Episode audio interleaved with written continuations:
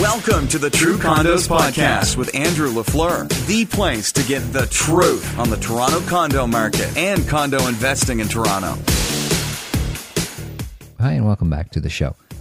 Today's show, I want to talk about Yonge and Eglinton.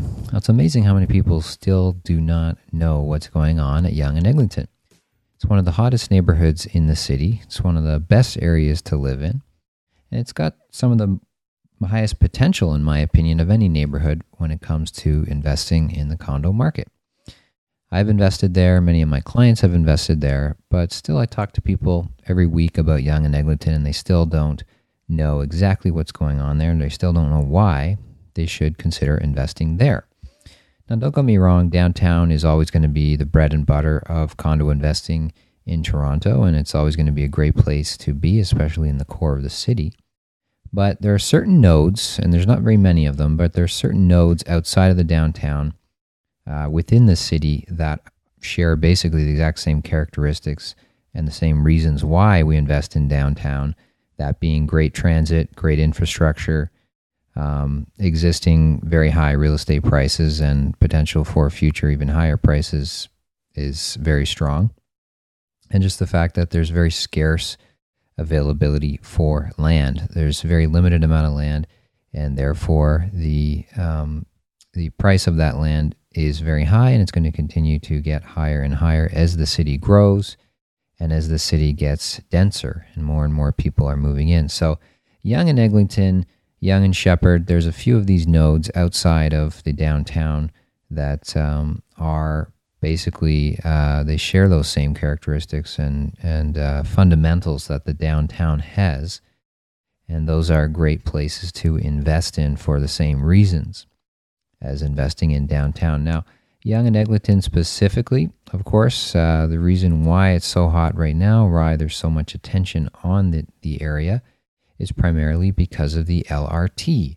So once again, the Crosstown LRT is going in. It's under construction. It's going to be completed in 2020, and it will be underground for most of it. And certainly at Eglinton, Yonge and Eglinton, it will be underground.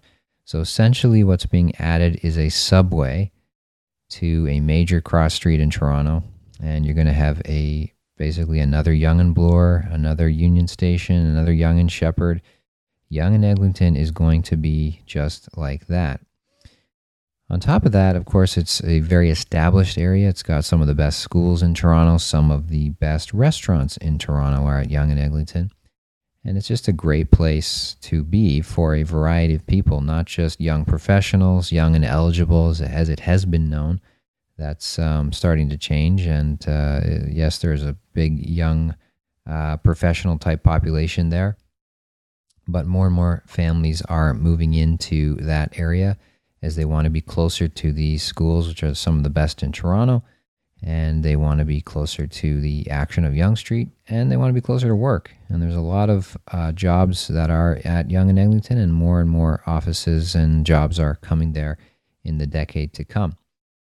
Another interesting thing, I was looking at the resale numbers for some of the buildings, the condo buildings around Yonge and Eglinton, and the numbers are looking very strong once again for 2015. Prices are up.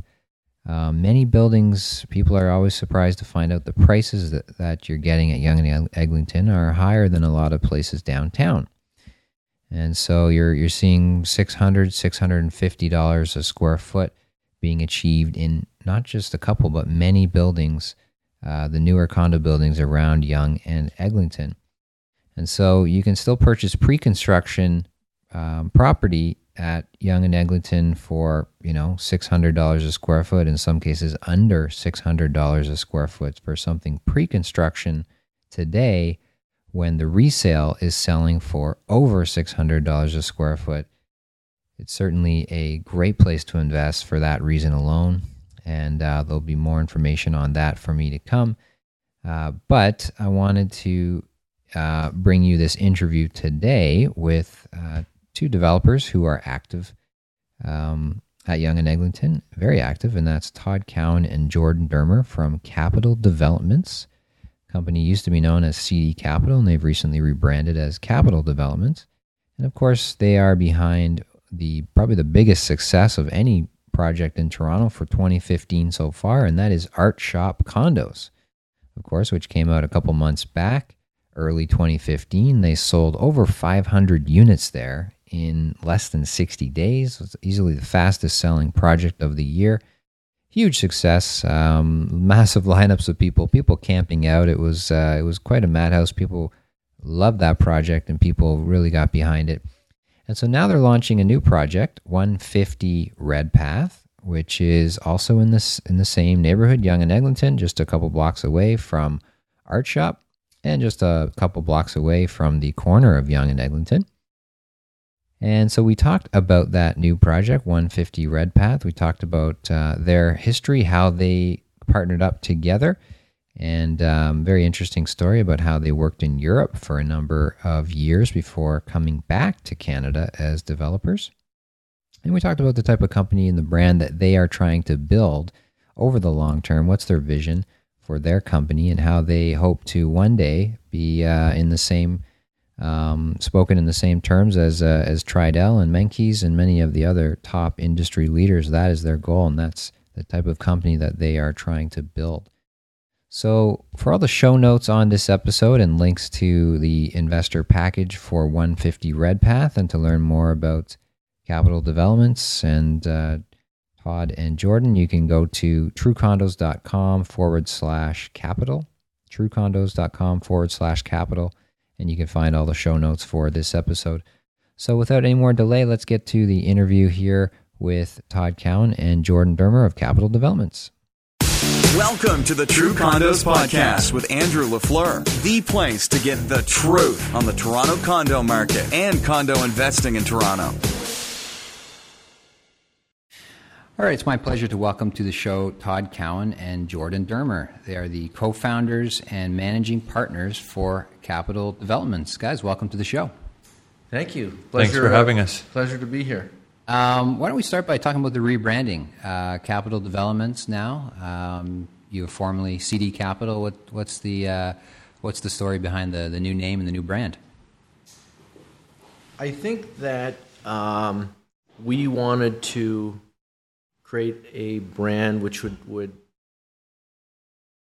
resonate more with the development community, and we wanted to further explain that not only uh, is CD Capital comes from a very strong financial and institutional background, but at the same time we have very deep uh, experience in development, and we wanted to make sure that people understood that we're really a development company with strong financial backing and not a financial. And so we felt that taking CD and expanding it to capital developments was a way for us to build a longer term brand, which is more on key with what we do. Okay, speaking of longer term, what are your longer term plans for Toronto? What's your vision for this company and for what you're doing here? Our longer term plans for Toronto is to build a great development company that's built on uh, relationships.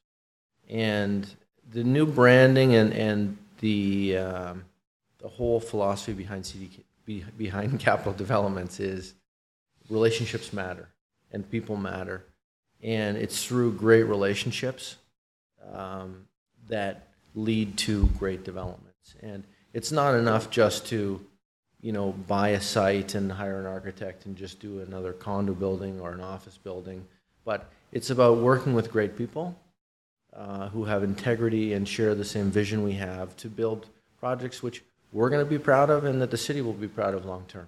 And so we're really trying to create a much more uh, stronger sense of quality and integrity sustainability of the projects. Jordan, what are your thoughts? Yeah, and just on a related note, sort of my next question is you've sort of tying into it, but maybe Jordan, you could speak to this. Is what are you guys most passionate about? Like, what what really makes you tick? What what gets you excited about development and about uh, building condo buildings? I would say we're most passionate about making contributions, meaningful contributions to cities, and I think an example of that was what we did with Karl Lagerfeld and the art shop, as well as the actual design of the physical building. and that we felt it was our obligation to do something really meaningful in a node that's being rejuvenated in a massive way with public transportation, retail, office, about 10,000 new residents moving in there over the next five to seven years. So that is passion for us. As Todd also mentioned, good relationships is passion for us. And for us, when we work on projects, it, we like to enjoy the people we work with on these projects, both on the investor side and on the consultant side. As you well know, the platinum agents, how we treat them, and so on. It's it's a combination of relationships, uh, location, uh, design, international flair, uh, all those components. I think is for us what makes it very passionate. Um, why don't you give us a bit of your background, how you guys found each other, how you started working together? Um, I know you've got a lot of history together in Eastern Europe, um, and then you came over back to back to Canada. So maybe give us a. I know your timing is is a little bit tight for the interview today, but just a bit of a backstory on how you guys partnered up and uh, how you how you landed back here in Toronto.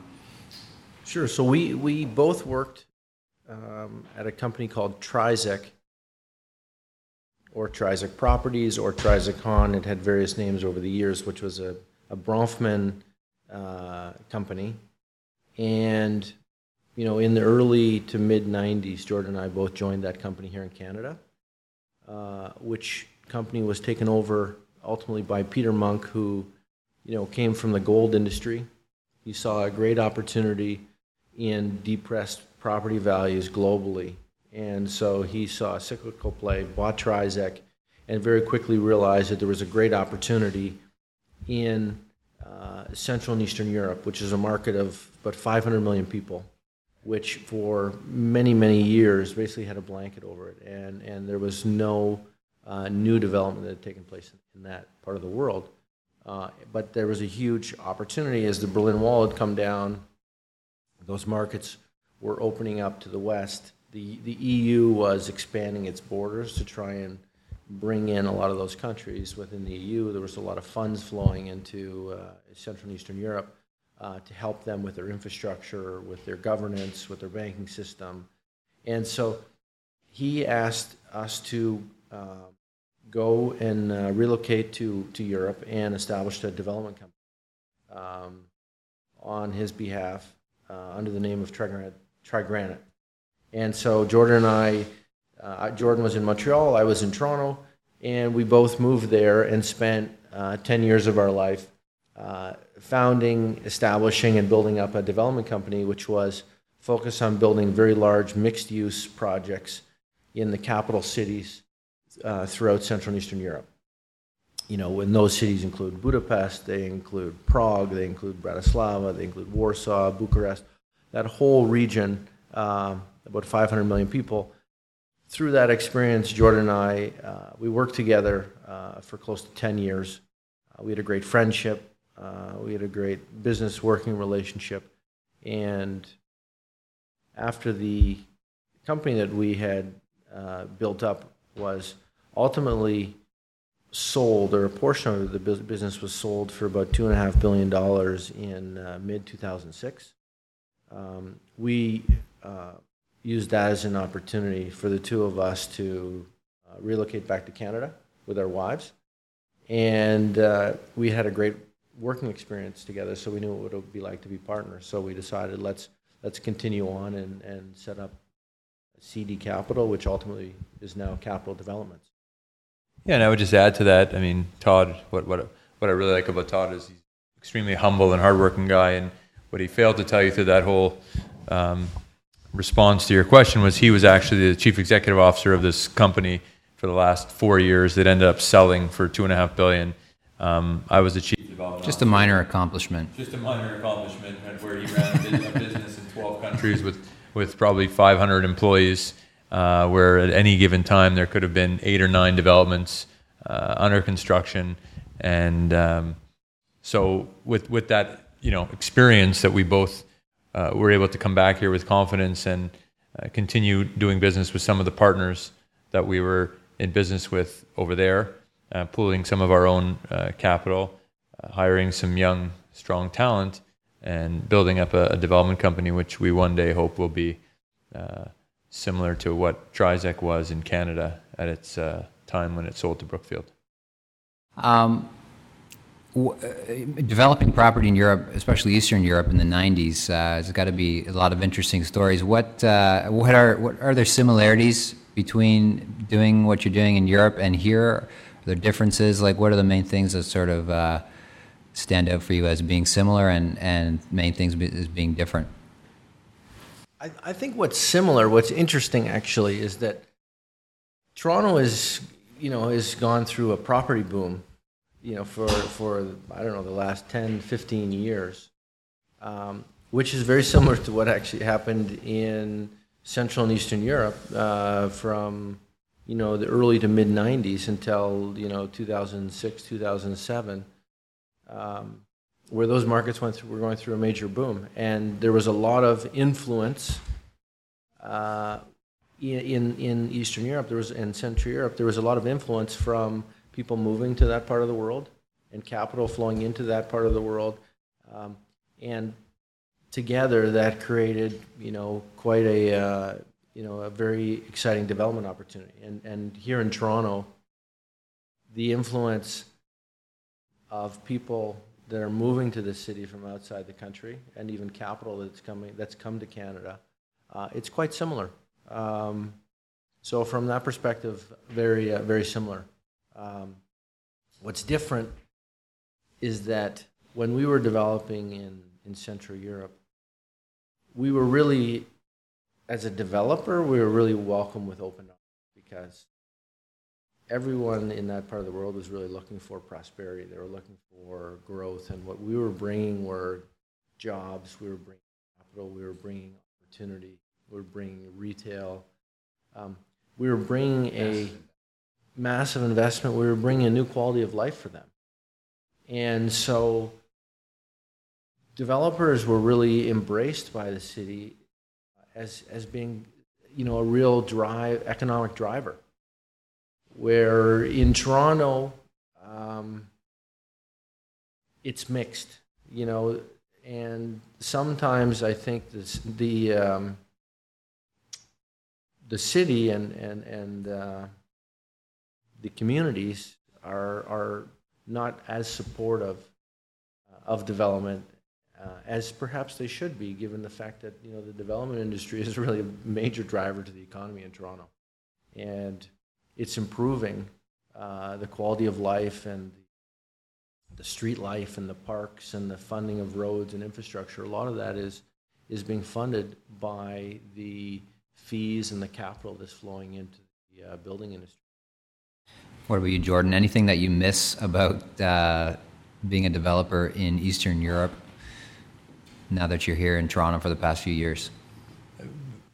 based on what Todd was saying about the, um, the, the welcome arms, I think you, you we would fly into a city with with our chairman at the time, let's say between 1996 and 2006, where you could come and you could sit down with a mayor um, or a group of city councilors and identify a site where you feel you could invest and put 100 million euros into a brand new shopping center, Yorkdale, Eaton Center style, for example and the mayor's eyes would light up and say, you know, "What would be your timing? How fast can you do this? Who would you hire as your architect?" And ask a lot of questions, uh, get a proposal from you, and through city council and by his own, you know, power that vested in him, he could actually, you know, sell you the site. There may be uh, a form of tender, there may be not, but you you don't see that here. There's a lot of competition. There's a lot of uh, brands like Tridel and Menkes and others that are massive and very qualified, very well respected. And so, uh, you know, we aspire to being one of those brands one day, both on the residential side and then the office and retail side as well. But definitely a stiffer competition on this uh, side of the pond. Uh, I'm sure you guys have lots of stories, which we'll, get to another time. But um, let's let's jump ahead to present day, or the last this year at least. Art Shoppe Condos was a massive success. Um, I believe the building is, you know, 80, 85% sold, something like that now already, which is a tremendous achievement, one of the hottest selling projects of the year. What do you think was the key driver to the success there? I think the I think the key driver to the success was um, a number of factors. I think it was the combination of one, the location, being on Yonge Street, very close to you know the public uh, transit system and the, the big investments that are happening there. I think it was the the brand recognition of the art shop, which has been around for, for 80 years, and I just think that everyone knew this about this project. They had been anticipating it for a long time, so there was a lot of pent up uh, interest, and I think we brought in. I think we did a great design. I think we tried to, to do a design uh, uh, a design for this building which is different. Um, it aesthetic, it's aesthetically pleasing. It's not just a, a, a typical uh, glass building, so it has it has a lot of articulation in the facade, uh, a lot of green space, and then to top it off, I think bringing that sense of, of luxury and design and style by having the influence of Karl Lagerfeld, which is really designing these two beautiful lobbies. I think really the combination of those, you know, four or five key factors is what's made this such a great success. Um, it's great. Um, jumping ahead to today, 150 Redpath. I know you guys are very excited about this one. This is sort of your your third and I don't know, perhaps final chapter at Yonge and Eglinton, maybe for now. But uh, what can you tell us about 150 Redpath? Um, what do investors, especially, need to know about this building, and why should an investor look at purchasing a unit here at 150 Redpath, in your opinion?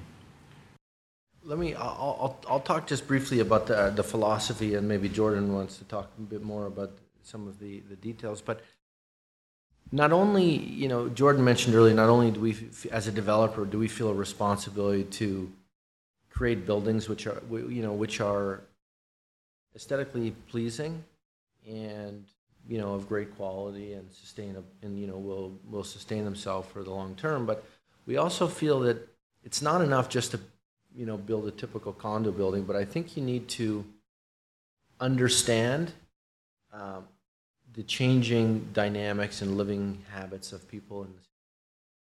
And you know, we've come up with the you know this concept of of really sort of a custom customized living and trying to recognize the fact that people don't just live you know nine to five. People you know very few people you know drive their car or drive their car and are commuting to work. They're living. People are are, are remote working remotely. Um, they're working at, at, at, very differing hours, and they're you know using the building that they're living in really as, as an extension of, of, of their home. And so we've tried to really create this 24 hour, always on lifestyle, um, which is meant to demonstrate, you know, and, and um, exemplify and appeal to the changing lifestyles of the people that are living in, in the urban fabric of Toronto. Just a few things to add to that. Uh, one um, fact that maybe people don't talk about often is there are 14 schools within a five minute drive and probably maximum a 15 minute walk from 150 Redpath to choose from for residents, for investors who have tenants in their units. The other thing I would say is downtown Toronto, I believe, is overrated in that at night, at, at, at night, the, the, the core empties out. Unless there's a hockey game or a basketball game, granted that there's, there's a surge. But at the end of the day, come six o'clock, five o'clock, people get on the subway and where do they go? They go north, east, or west, and they're gone. And so when you go down to the, you know, Bay Adelaide Center um, at eight o'clock at night, what's going on there? You come up to Yonge and Eglinton and you see what's going on in terms of restaurants, shops. I mean, I'll just looking at the brochure here. Loblaws, Indigo, LCBO, Roots, Lululemon, Restoration Hardware, Sporting Life, American Apparel, Gap, Urban Outfitters, and the list goes on. And that's an out. A lot of people don't like to be cooped up in a mall like a Yorkdale or Eaton Center. You know, air tends to be stifling. Here you can walk outdoors from 150 Redpath, five minute walk to any of these shops along uh, Yonge Street. In addition to numerous restaurants, bars, nightlife, it's happening up there at eight o'clock during the week and weekends. So Todd and I live in the area. We're biased, but that's where we would go for, for a meal or a shop with our kids on a weekend, stroll up and down there. Uh, it's, it's fantastic. Yeah, it's, it's certainly got a wide appeal from uh, for families, for young professionals. It's you've got the office buildings. You have a, obviously a, a huge residential base and uh, historical residential base. Lots of people living there, and more and more people coming in with the new buildings, mixed in with, like you said, the restaurants, the retail, just the just the you get the vibrancy of Yonge Street without the sketchiness of downtown Yonge Street. You could say. and for the end user, You've got a crosstown stop at Mount Pleasant and Eglinton at your doorstep. You've got a brand new Loblaws going to the Madison project, Twin Towers, which is sold out now, which literally is a three minute walk from your front door, mm-hmm. which is unheard of. And then, like I said earlier, the 14 schools. Choose from which one you want, from yep. public to private, from junior school to senior school. They have it all, and some of them, have, some of the most beautifully renovated public schools in the entire GTA, right on uh, Roehampton. Absolutely. Where do you see Yonge and Eglinton 10 years from now? Uh, everyone talks about the LRT, but what, what's your, you guys are making a huge contribution to the neighborhood with these three buildings 150 Redpath, 155 Redpath, and Art Shoppe. Where, where do you see this neighborhood 10 years out? Like, uh, what, do you, what do you envision here? I see that this is a neighborhood where the population is set to double in, over that time horizon, where you know we forecast that there's 20 to 25,000 people, which will move into the various uh, buildings which are being built within a short walk. And I think you're going to see you're going to see that that area becomes one of the one of the most important urban nodes for retail.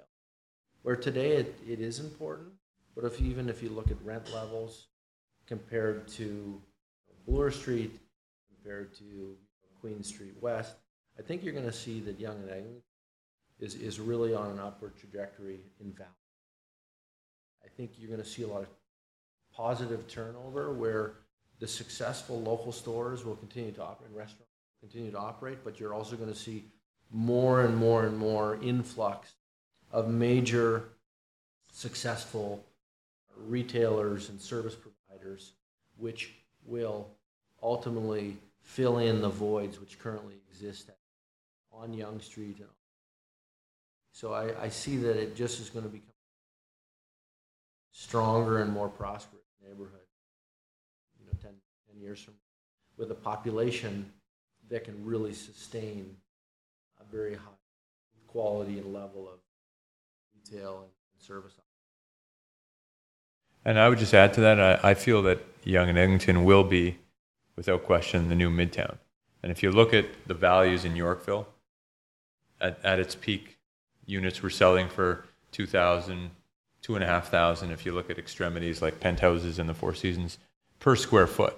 And when you think about this project selling in and around the $630 average per square foot price point, that's real value compared to Yorkville and other areas in this city. And yeah, exactly. And, and what, why why is Yorkville attractive? You know that. Why does it have that cachet, and why is it attract? You know, such high property value. You know, partly because you know it has the the Bloor Bloor Street subway line and the Yonge Street line you know, Yonge and Eglinton is getting this crosstown LRT, partly because it has, you know, a very high level of, uh, of retail, lifestyle, restaurant, you know, which, which, which adds to the value of living in. And so, uh, you know, to your point, Jordan, I see that, you know, fast forward 10 years from now, I think you're going to see a massive increase in value of real estate, Yonge and Eglinton, because you know, you actually have all of all of those restaurants and services will be there. But on top of that, you've got these amazing schools, you know, which are all around, and you have uh, a tremendous amount of uh, parks and green space and public spaces um, because Yonge and Eglinton's an established neighborhood, unlike, you know, west and east and south of the core, which are, let's call them new neighborhoods, up and coming neighborhoods, interesting, but they don't have the infrastructure. So it's going to take them years, you know, to fund and create the schools and the parks and all of those things, which have existed for you know 50 years at Yonge and Egg. And if you really break it down, I'm sure there are some people that would take me on happily in, in this debate. But what does Yorkville have that Yonge and Eglinton doesn't have? Now, granted, there's some high end boutiques on Bloor Street, but are people really looking for that when they're choosing a condo? You're a five minute subway uh, ride to Yonge and Bloor, where you can get off and stroll beautifully up and down Bloor Street and enjoy a shop, a, a meal, or what have you. But at a, you know a third or a half of the price, you can buy at Yonge and Eglinton, and everything is at your doorstep. You still have the best restaurants in Toronto right there, best shopping. Like you said, best schools are are actually much better schools are at Eglinton than at Bloor. Much better. So I almost it almost sounds like what another way to put what we're saying is there's going to be kind of a leveling of the playing field where right now there's really a very wide, you know, divide or differentiation between Yorkville and other important neighborhoods. And I think that there's going to be a leveling of the playing field where I think you're going to see a much uh, property values. That's great.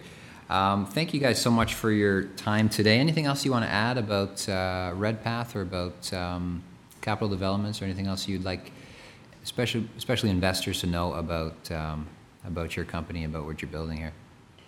Well, for us, the most important thing, and I think if you go on our website, you'll see is it's all about relationships and the people that we work with and how much they matter to us. And they're no different from the way we treat the platinum or, or VIP or any agents that bring clients and investors through our door to the end user or the renter or the uh, investor buying a unit in our building.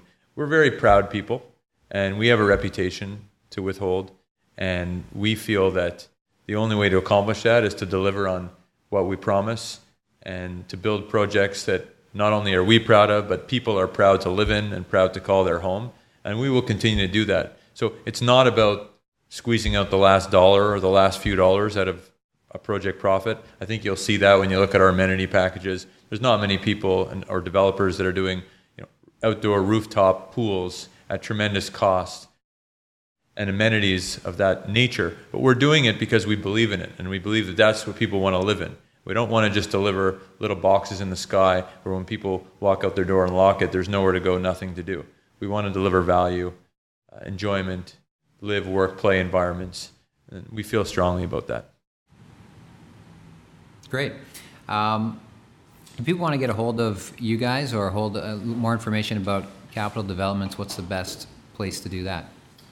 Our website, our contacts are there, Yeah. our, our LinkedIn contacts, our phone numbers, uh, emails. Feel free to contact us anytime. Great. Okay, we'll definitely include a link to that on the show notes for this episode.